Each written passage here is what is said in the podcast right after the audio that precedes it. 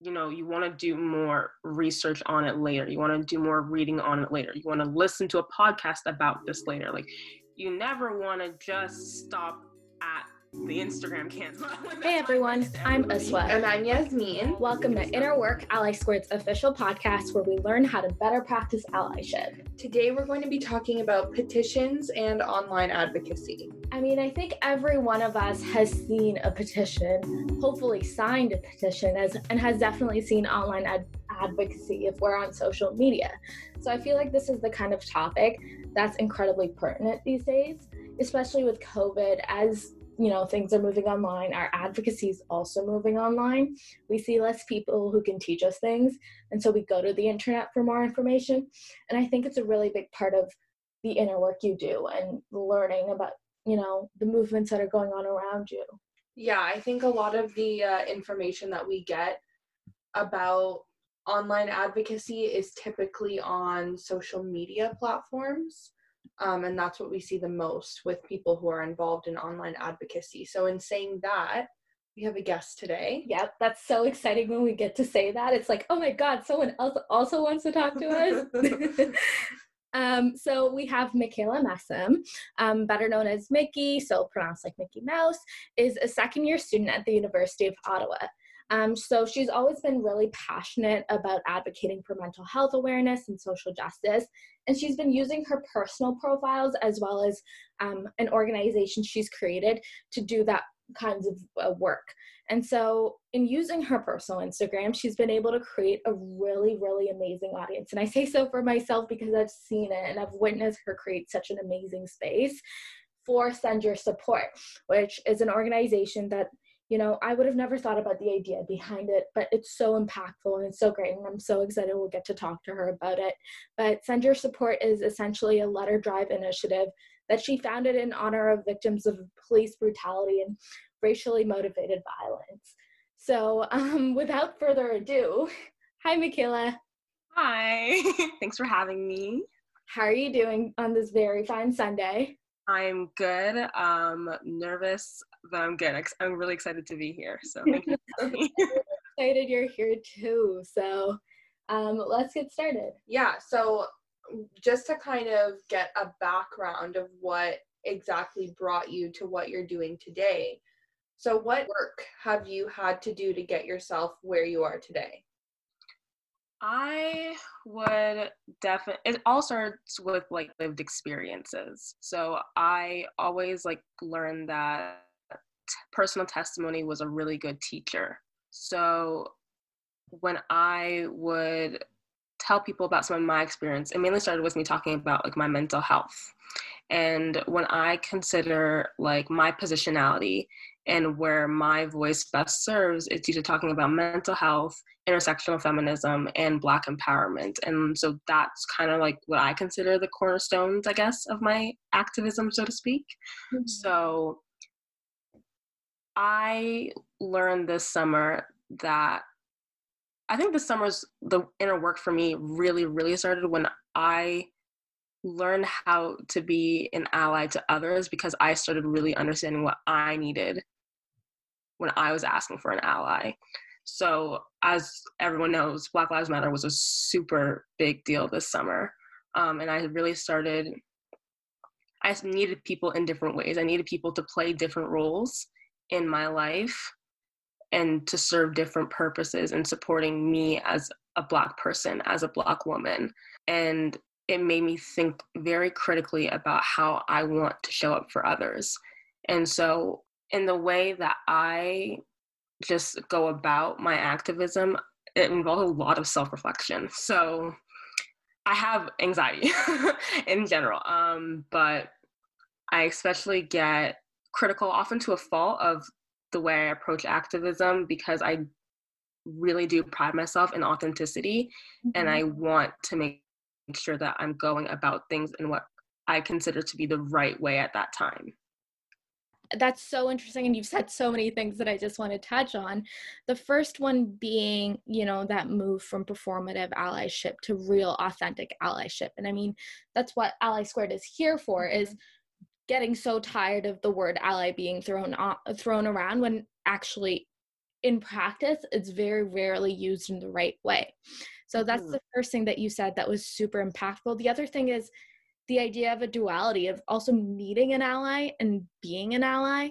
Um, that's why we're called Ally Squared because we really do believe that, you know, privilege isn't like a binary thing you either have it or you don't that's not how it works we have different kinds of privileges you yeah. know and so the second part that I really found valuable from what you said is that duality, because I think it's important to understand that you can need an ally and also practice allyship at the same time. And I mean, that's what Ally Squared was made for. That's the squared part of Ally Squared.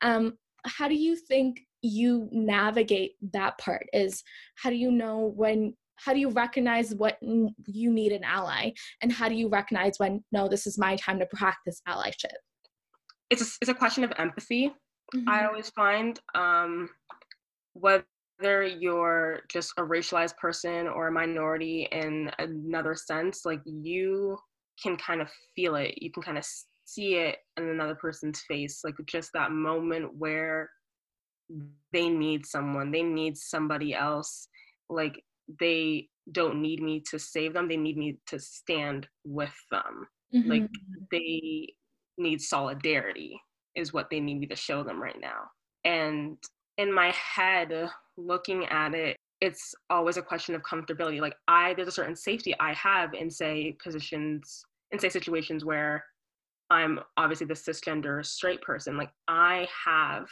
that safety net of saying certain things that other people who aren't cisgender and aren't straight can't say. Mm-hmm. I and it's not to say that I'm saying anything new or revolutionary. I'm very well just reiterating ideas or um, just ideologies or other talking points that revolutionary um, queer people have said before me. Mm-hmm. I have that safety net of being the privileged person in that situation. So therefore i have that responsibility to stand in solidarity with that person that's so well put i yeah. think that's exactly how we see it as well absolutely because you never want to be that person that's talking for someone else. Yeah. Because you mm-hmm. don't necessarily know their internal dialogue and what they're going through so you never want to you know just take over and talk for that person. You want to uplift what they're saying and kind of just let them know like i'm here for you and what you are feeling and what you're saying and what you're going through.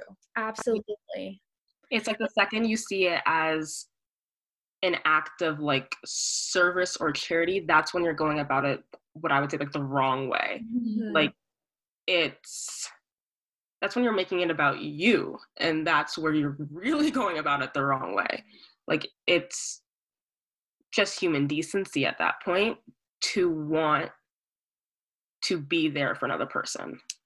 Absolutely. And I mean, that's such a so that's such a good segue because I struggle with this a lot and is the idea of so for me this you know journey about allyship of allyship has always been about emotion. So I root I'm the kind of person who roots you know my actions in my emotions in a way where you know certain things motivate me certain things that have happened in my life motivate me to be who i am today. How does that translate to online advocacy and what about online advocacy intrigued you? For a long time i wasn't online at all. Like i don't think i joined instagram until i was like in grade 10 um and that's probably when i started getting like really involved in school it's a tricky thing because a big part of my online advocacy is kind of that like emotional piece I bring to it. Like I'm a really really emotional person like always have been like I was like the kid like the baby like of my family. It'd be like don't bring Michaela to the barbecue cuz she's going to cry like they never wanted me around. Like I always cry. Um and I think that's both like a strength and a weakness because at a certain point i got really really tired of putting up a front and i think my first kind of break in online advocacy was when i was i believe 17 or so and i posted a video for bell let's talk and I got really honest about the way I was struggling with my mental health. And that had an impact that I hadn't um, anticipated. Um, and that's what led me in real life to actually want to do, be a part of initiatives that actually helped people with their mental health and help support like emotional well-being. Um, but continuing from there being emotional wasn't such a bad thing and i know a lot of the times like we're taught growing up like you know kind of get it together. Um, but i'm happy i'm this way but i also want to recognize that while this summer i was very very open about what i was going through um, especially with like how black lives matter and everything going on was affecting my mental health I do feel as though some people were only engaging for that reason. Like they saw how emotional I was getting, and that's what inspired them to get involved. And I see an issue with that because I don't think that Black people should have to be hurting, that Black people should have to be brutalized, that Black people should have to be at their lowest point for you to want to recognize their humanity. And I think that that's like the duality in it where it's like i'm so glad that i can be so open with people and have them see that but i don't want that to be like the threshold for when people want to start valuing black lives it sets like a tone that i don't really like like it's that same thing about like reposting very graphic videos of black people being brutalized at the hands of authority like it just sends this message that like you need to see us need to see this in action for you to care. So society has been created to dehumanize Black people. Yeah. And in order for them, you know, to be seen as equal, to have the basic human decencies, because I think at the end of it, it it comes allyship comes to you should it's not about oh we're patting you on the back for doing such a good job and being there for people. It's you should have had the basic human yes. your entire life to act this way. We need to create institutions and organizations and all of this advocacy and lobbying in order to for you to be a basic human you know decent person. And so i think it's you know what i'm hearing from you is a similar thing of you know you should have had the basic human decency to care about black lives during life so why do black people have to do mm. so much more have to be raw have to be real in spaces where you know their you know humanity is being commodified in order for to be changed mm-hmm. i don't like it's like i want to be my most authentic self but i don't want the trade-off to like educating or anything of that like sort i don't want the trade-off to be performing like my pain. Like i that's not what i'm here to do. So i've been really trying to strike like a balance between the two and like respecting my boundaries. Um and it's i think that's hard especially with online advocacy. Like boundaries are a tough thing. Mm-hmm.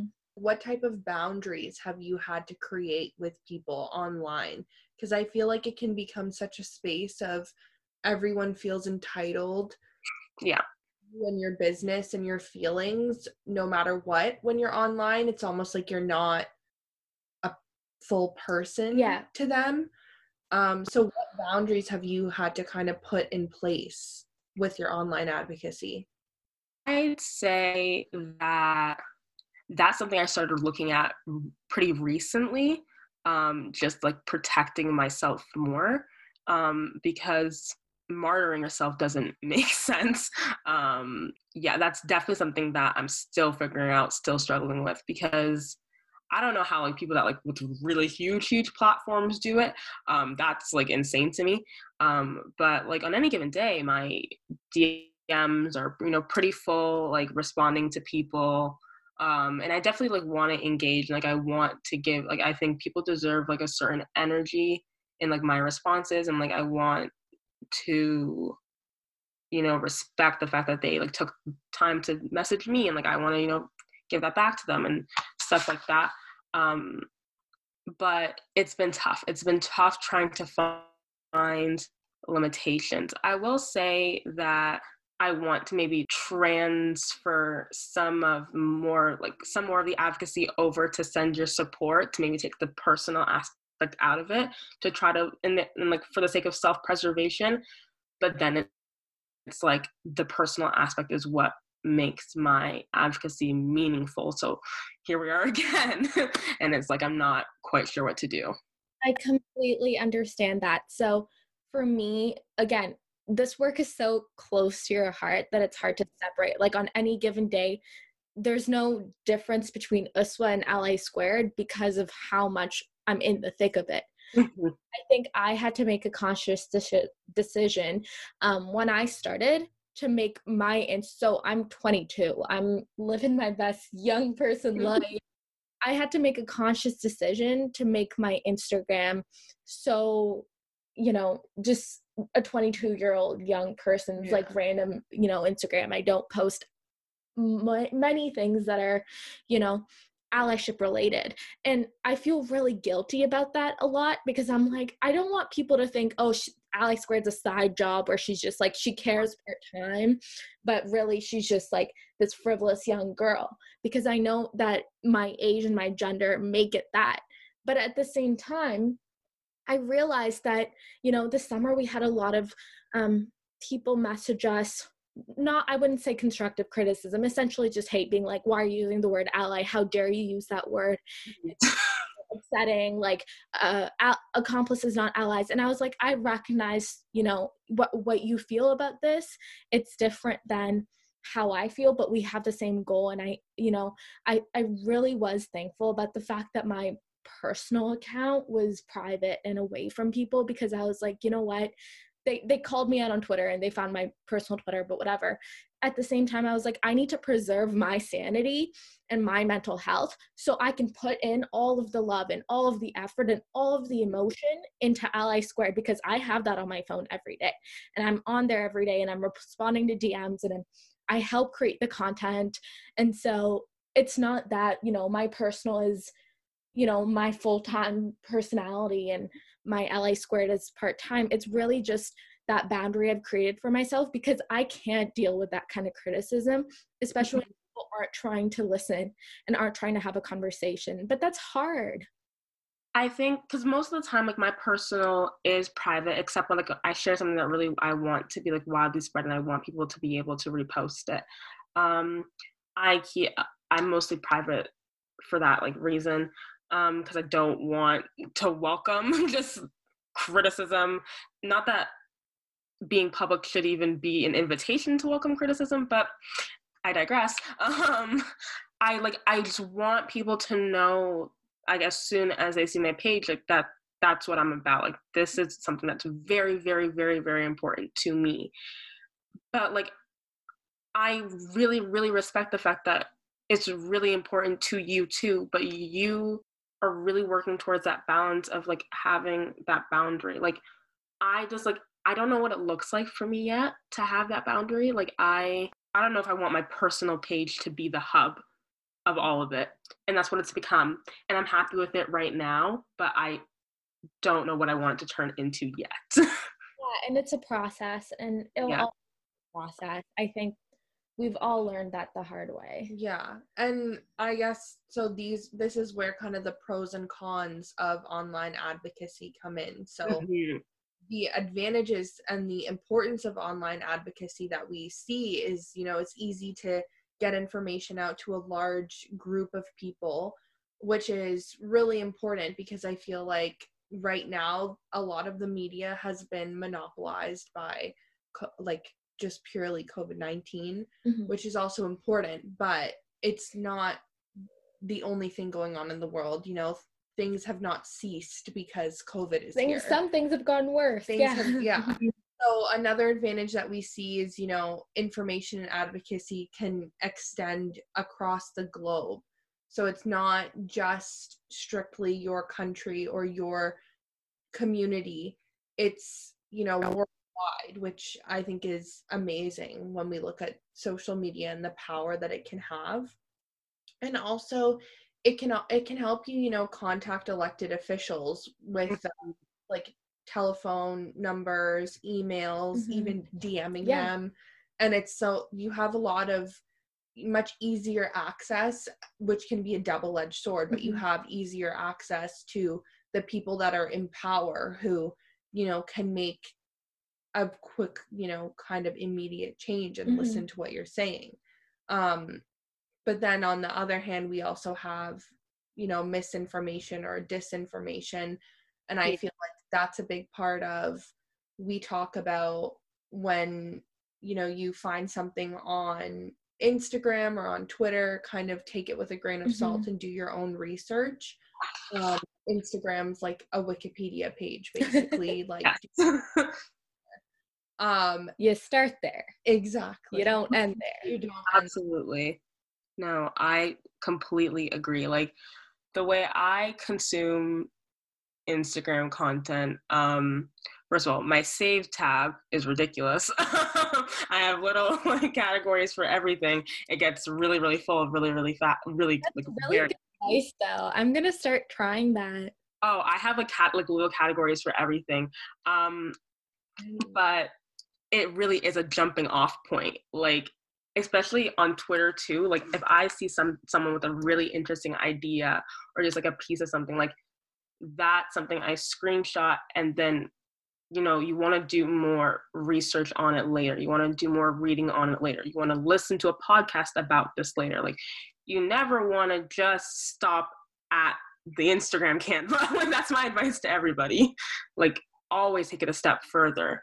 Um, it's about consuming online content um, and engaging with it critically. Because anyone can make one. I'm on canva. Um, it's a time and a half i'll tell you. Um, i'm very like technology challenged so. But really anybody can make a canva. So just when you engage with that content remember that when you're reposting it you're essentially saying because it's back to like those like very elementary assembly like, be careful what you post on the internet like presentations that you used to get. It's like you're endorsing this message like you're supporting what this person is saying. So it's also important to know about who's posting it. Mhm. and then you also want to consider that when you're posting it and this is when the authenticity piece comes in if someone were to message you about this would you have things to say? Would you have an opinion on it? And that's what i always think about. So as much as i want to like um save blah blah blah like repost everything i see it's like okay i want to actually give this like its due respect in the proper time of day. Like it's not just one person that created this it's i want to respect all of the people that came before this person that came before me that put all of their work into creating whatever movement it is that I'm looking at that led to the creation of this Canva. I want to respect their time. So Mhm. that's what I think about when I'm like consuming online content. Mhm. Yeah, absolutely. And I think a big part of this online question is the role of petition. That's something that mm-hmm. I've always been curious about. So I'm the first one to look through a petition and, you know, look through the people that started the petition and be like, oh, okay, like I vetted you. I think that the work that you're doing is so important. But sometimes as someone who has worked in an MP's office and has seen, you know, the ways that sometimes petitions end up not really making a difference, how do you feel about I mean, let me define petitions first because I'm assuming a level of understanding. So, petitions are essentially a formal request or complaint made through certain platforms. So, like change.org is a really big one. Yeah. And it's essentially, I would say that a, a letter of supporting a certain cause and prodding political leaders or certain people in power towards action away Mhm. from a certain thing or towards a certain thing. So, um, how do you feel petitions play a role in online advocacy? It is tricky, especially when you get to like the change.org part of things because you sign it and all of a sudden they're asking for three dollars and you're like, how did I like how do we get here? Um, but I like petitions. I like them because I've seen them go well. That being said, I think everything you said is definitely something to consider. Like you really do need to vet the people starting these petitions. Um, it can just get so dangerous so fast. Like you really like read through the entire thing. Like it's like people like petitions because it's just a quick way to really just engage and go. And it became about like sign a petition next, sign a petition next, like click, click, mm-hmm. click, click.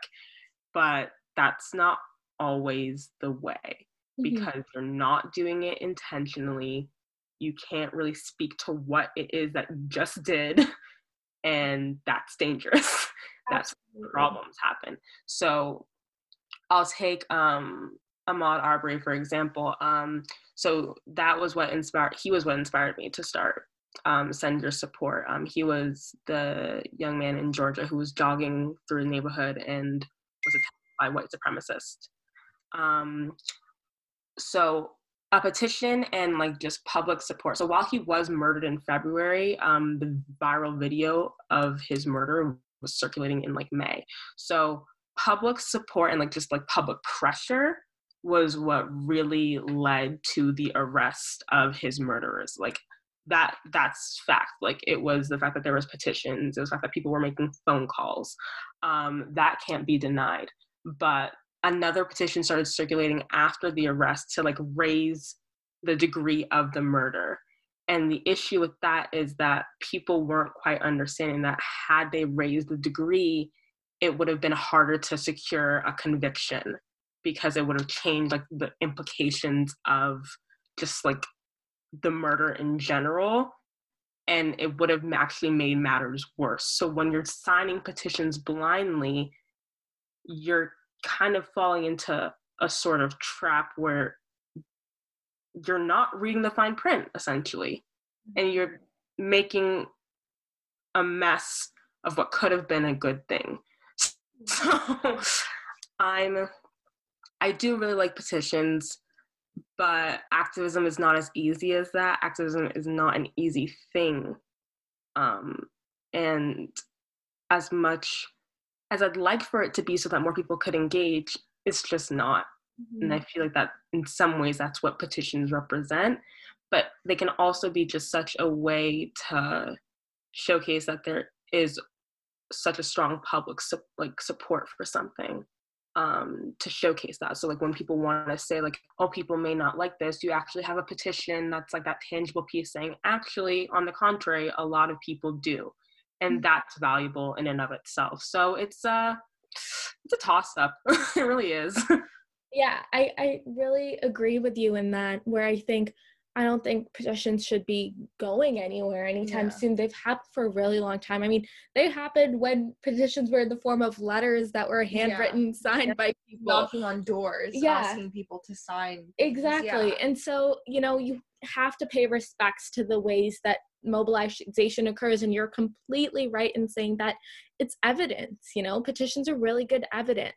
I think my problem comes when it comes to one redundancy. So, mm-hmm. everyone's signing 50 different petitions. And that makes me frustrated because of exactly the point you brought up, which is, you know, people, one, don't read through them, they don't know the context very often.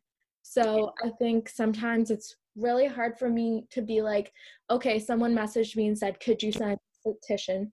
I'll sign this petition. And then the next day, a different person asked me for the same thing. So now I'm like, who was actually the main organizer who understands the context, who knows the implications of the petition, and who knows how it's going to be used?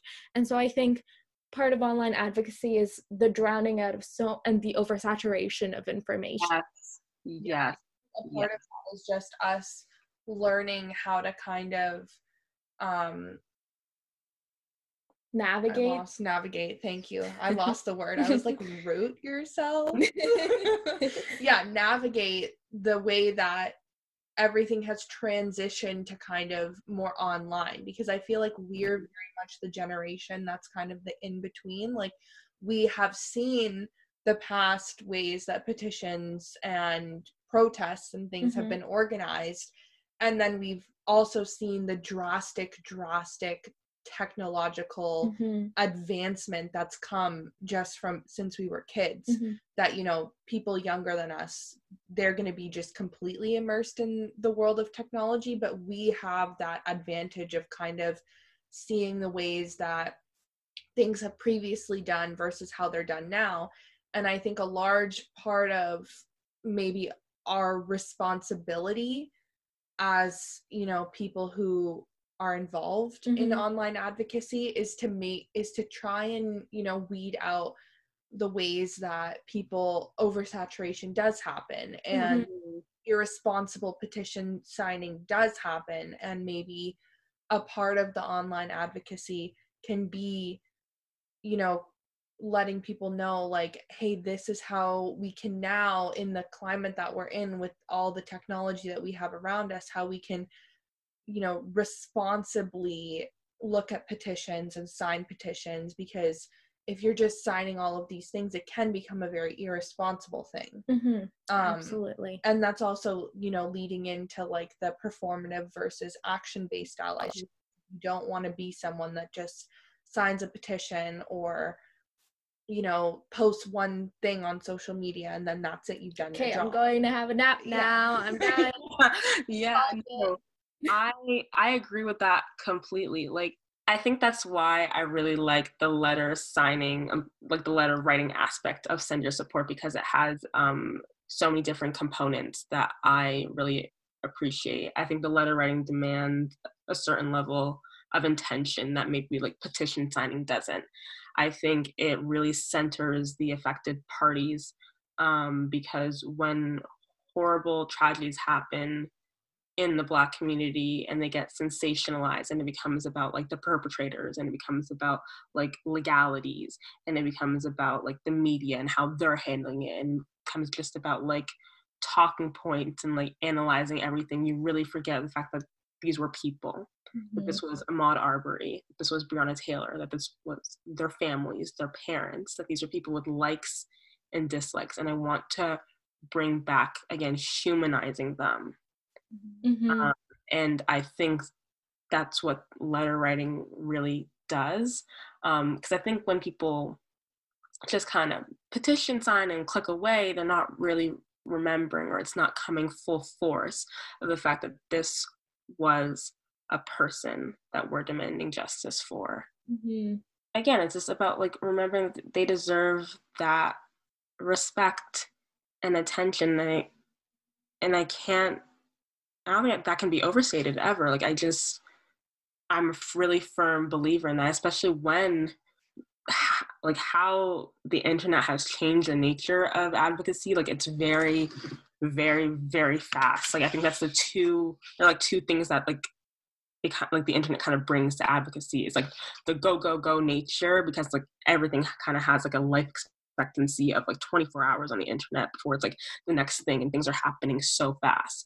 And then there's always that like urgency that's always been there because we're very much talking about like human lives. And it's like how do you temper those two things when you're trying to advocate for these people mm-hmm. online and like those are the two things that we're having to contend with and i think that's like what's really tricky about online advocacy um, and so with send your support what i kind of want to do is like pull back from it take a minute remember what we're here for remember who we're here for and then kind of i guess resume Yeah, absolutely. I think it's such important work you're doing. And of course, we're in full support of it. yes And we're so grateful that you've, you know, you've come to talk to us. I think so. We didn't do this for our first guest, but now, I think we're going to now start doing it. Is we're going to end off by asking you a more lighthearted but more introspective question. Um, Yeah. yes, if you want to go ahead. okay so would you rather live a week in the past or the future and why Ooh, I'd rather live a week in the future. Um, I don't know. I did the past already, I guess. I don't know what I did. yeah. That's what I said too Yeah. when I was asked that. I was like, yeah, I, I did it. I learned. It was great. Um, I want to go ahead now. I'm good. i don't know maybe next time we have a guest i'll have an answer Yeah. when we ask this question I'll put you on the spot now.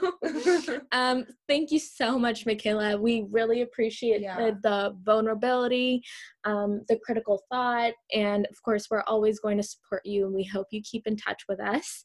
Um, for anyone who wants to know more about Michaela's work, so follow at Michaela Messam on Instagram or at Send Your Support. Um, for anyone who wants to know a little bit more about Ally Squared or talk to us about the podcast, follow at Ally2 Squared on Instagram and Twitter and Facebook and everywhere else you find things, or visit www.allysquared.ca. Yes, and thank you all for listening so much. Our episodes occur bi weekly on Sundays, and next episode we'll be talking about protests and walkouts. Thanks, Yasmin. Thank you. Thank you, Michaela. Bye.